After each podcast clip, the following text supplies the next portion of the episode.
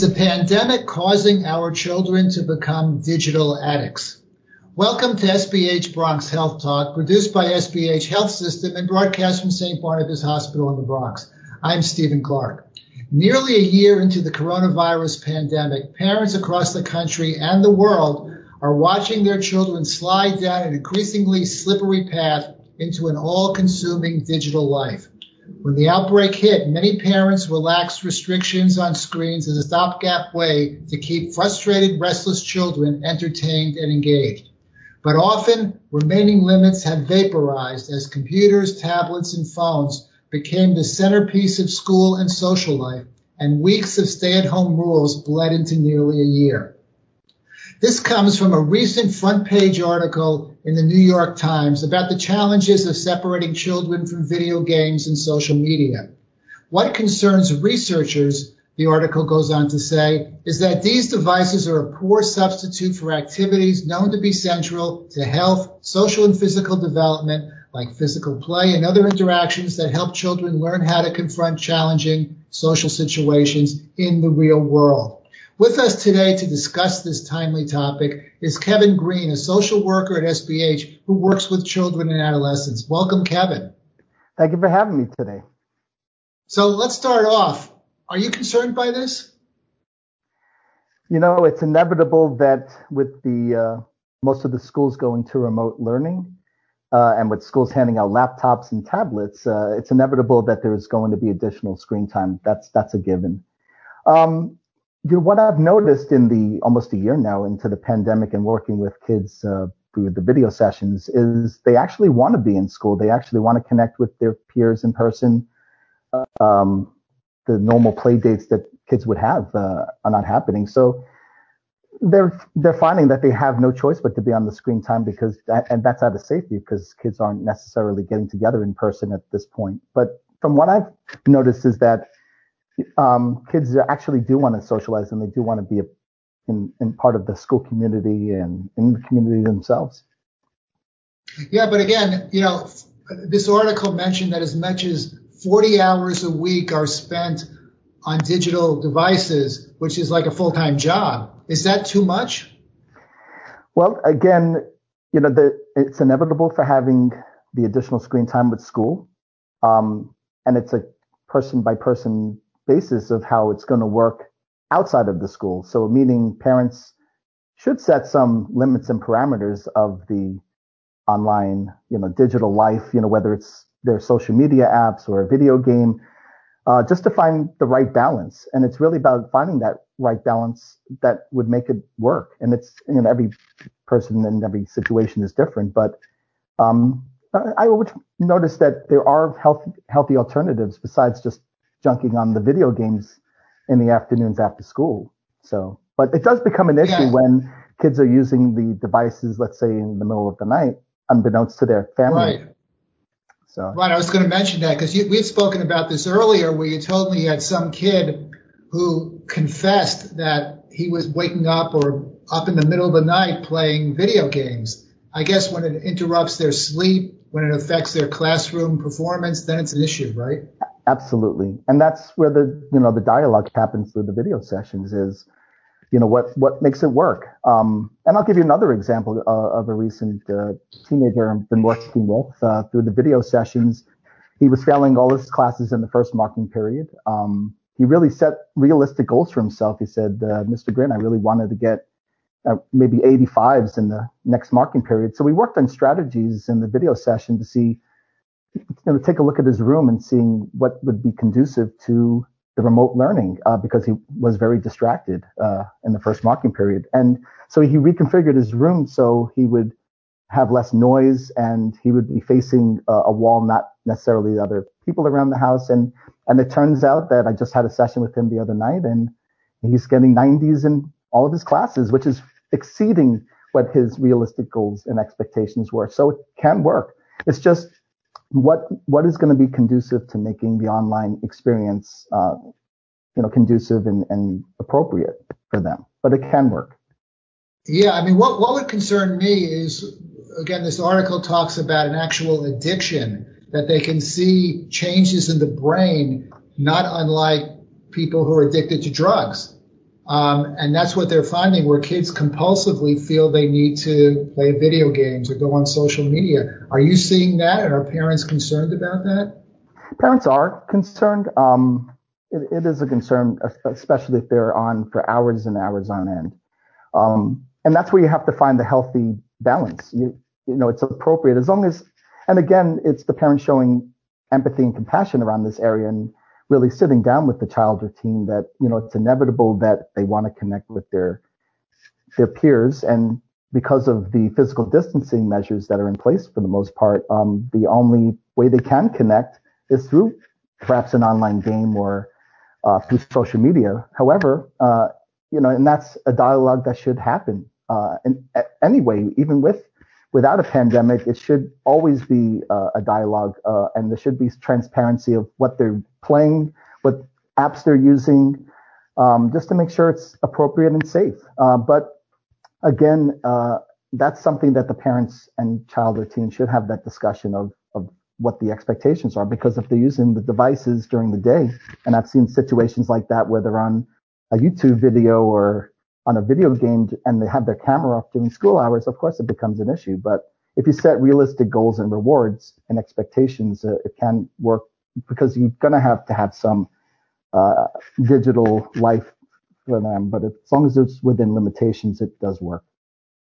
I, I guess the reality is during these times, during the pandemic, you just can't say, a parent can't say to the kids, go out and play or you know why don't you sign up for to play uh, basketball this semester or take some extracurricular activities because they don't exist so we're really limited i mean it's not like you've got a you know a range of potential activities. I mean they've been shut down. Yes but then that's where you have to work on the strategies of you know there are activities that you can take a walk you can take a nature walk. It's appropriate to go outside get some fresh air when it's when the weather is great. But there's also things you can do indoors. Um, and this, as far as like keeping movement, exercise, um, and also it's really up to the parents to model for their child or teen, you know, of of the digital life. Because if a parent and you know a lot of parents are just so overwhelmed at home with just the space limitations and working from home as well, and navigating their kids through different curricula on the um, laptops or Chromebooks, um, it, it becomes uh, you know, a situation where the parents just want to be on social media all the time as well. So it's really up to the parent to put down the device as well and model that, you know, th- this is a perfect time to connect as a family, eat together, play together, uh, interact. Um, so there are ways to, you know, go around the, the, um, you know, when, whether to, into basketball or any physical activities, but there are ways to move and exercise at home. Kevin, do, do, you think once the pandemic is end, is ending, and hopefully it will end one of these days, will people go back to more normal existences? Will they uh, realize they're spending too much time on social media and they'll get involved in other things like they did before? No, again, in, in what I've seen during the video sessions is they desperately want to get back to a basketball league or, you know, being able to be on a cheerleading team or interacting with their peers. So yes, I mean they do have social media even before the pandemic. Uh, there should be limitations and transparency even with the devices anyway. Um, but from my experiences, kids actually do want to go back to a school building and socialize with peers and interact with peers and and and it won't be this withdrawal period that people perhaps are thinking about. But um, from from my experiences, kids really desperately want to go back to that some sense of normalcy. But again, this is our new normal, so there will be additional screen time at this point. Do you feel? I mean, you're dealing with kids, you know, young kids and adolescents. Are you finding that from a anxiety uh, perspective or depression perspective, this has been especially rough for them? Yes, and and I think especially it hits harder for the teens because um, when you're not interacting, because kids you know, teens especially want to socialize. They want to get out there. And, and also creates their sense of identity. So when, when they're not interacting with peers and having that face-to-face interaction uh, kind of strips them from a, from that identity as a teenager. So what I've noticed is it's really hit the teens especially hard. Yeah, I mean, I, I read something. It's going a little astray from what our topic is today, but I read an article about in Las Vegas, they had something like 20 suicides of kids ranging from the age of nine to teenage. And, you know, I guess kids are, are feeling very dark. It's like there's no way out of this. It's been going on for almost a year now, and they're really feeling the reality, what, what reality is today. Exactly. And it's really the fear of the unknown because you know, you have a pandemic where you don't see the end in sight perhaps, but again, through the sessions, it's really working on those coping skills to, you know, try to help them through those anxieties, through those depressive symptoms. And, and more times than not, they're able to, and that's another thing is sometimes the video games for them provides that kind of escapism and entertainment with their peers. And, and they really desperately want to have those social connections. Also FaceTime, FaceTiming family members, uh, you know, during the pandemic. I mean, we're not hanging out with people, even with family members. We're not having those uh, kind of family get, get-togethers like we normally would. So again, with the additional screen time that we're seeing, uh, to use the FaceTime just to keep that connectedness. And even for the sessions in the video sessions, is keeping that connectedness to have some continuity. So there is some sense of normalcy, even though it's a new normal.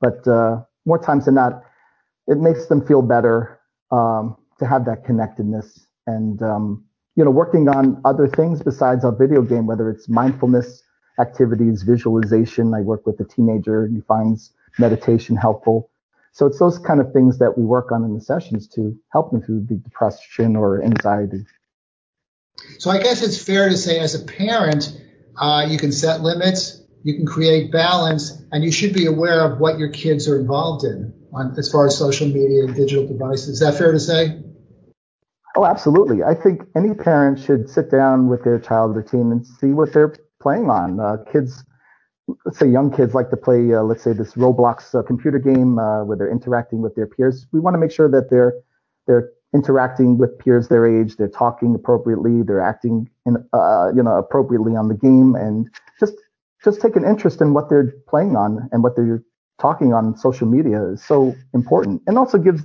the parent a chance to even play together as well. Uh, but it's also finding those ways to interact outside of the digital life, whether it's playing with Legos, playing with Play-Doh, um, playing with a family pet, um, picking up a book, picking up a hobby, um, arts and crafts. There's plenty of things. Playing a board game together. I mean, board games are so essential. Even in the video sessions, we've worked on playing Connect Four together, or Trouble, or Uno. There's ways around it, you know, where it's not just digital life, even though we have our screen time. But because the video sessions are so great, is uh, we can see each other playing a board game together or drawing together. So it does work. Yeah, that that's one thing we talked about before. I mean, it really seems that of all the services that a hospital like St. Barnabas Hospital is offering to patients, the one that's really been the most effective has been the kind of services that you're offering. Absolutely. Uh, and again, it's keeping that connectedness and also modeling for them that, you know, even though it's inevitable that we have the digital life and we, you know, it's the increase in screen time, uh, it's really about making it work, um, setting limits and expectations, working with the parent of setting those limits and expectations, um, and, and modeling for them of playing a board game or I have my cat jumping up on the table and they're showing me their pet and or their favorite plushie of what they use to comfort them during, you know, the pandemic of when they're feeling depressed or anxious. So it's it's really opened up an entirely different uh, you know situation. You know when you're doing the the video sessions more so than if I were just in my own office. Yeah. Yeah. I, I guess again, you know, you know, years ago it was the old uh, public service announcement. It's 10 o'clock. Do you know where your children are? And I think it, I, I, guess it's fair today to ask parents, do you know what your children are doing on social media and what video games they're playing? That's correct. You that's know, right. I guess and that's what it's, it's, changed to that. Absolutely. And also making sure they're not using it uh, unbeknownst to their parent or guardian in the middle of the night, which has happened. Uh, that's why, again, with setting those expectations, if they have to limit the uh, screen time, keeping the phone out of the room or the video game system shut down. It's those kind of uh, tweaks that you need to make uh, to make sure that they do have enough focus and you know during the school hours and and also there's expectations. So Um, you know, from one I noticed, uh, as long as you have that conversation and the parents have that conversation and they're open and uh, they keep it transparent, it, it does work. But uh, again, it's really important to have that dialogue and seeing what they're actually doing and who they're interacting with. Yeah, it takes some work. It's not going to happen automatically. Yeah. Well, Kevin, thank you very much for being with, being with us today. This is very good information. Uh, sure. and, and, to our listeners, uh, thank you for joining SBH Bronx Health Talk. For more information on services available at SBH Health System, visit www.sbhny.org. Until next time, thank you. Thank you. Take care.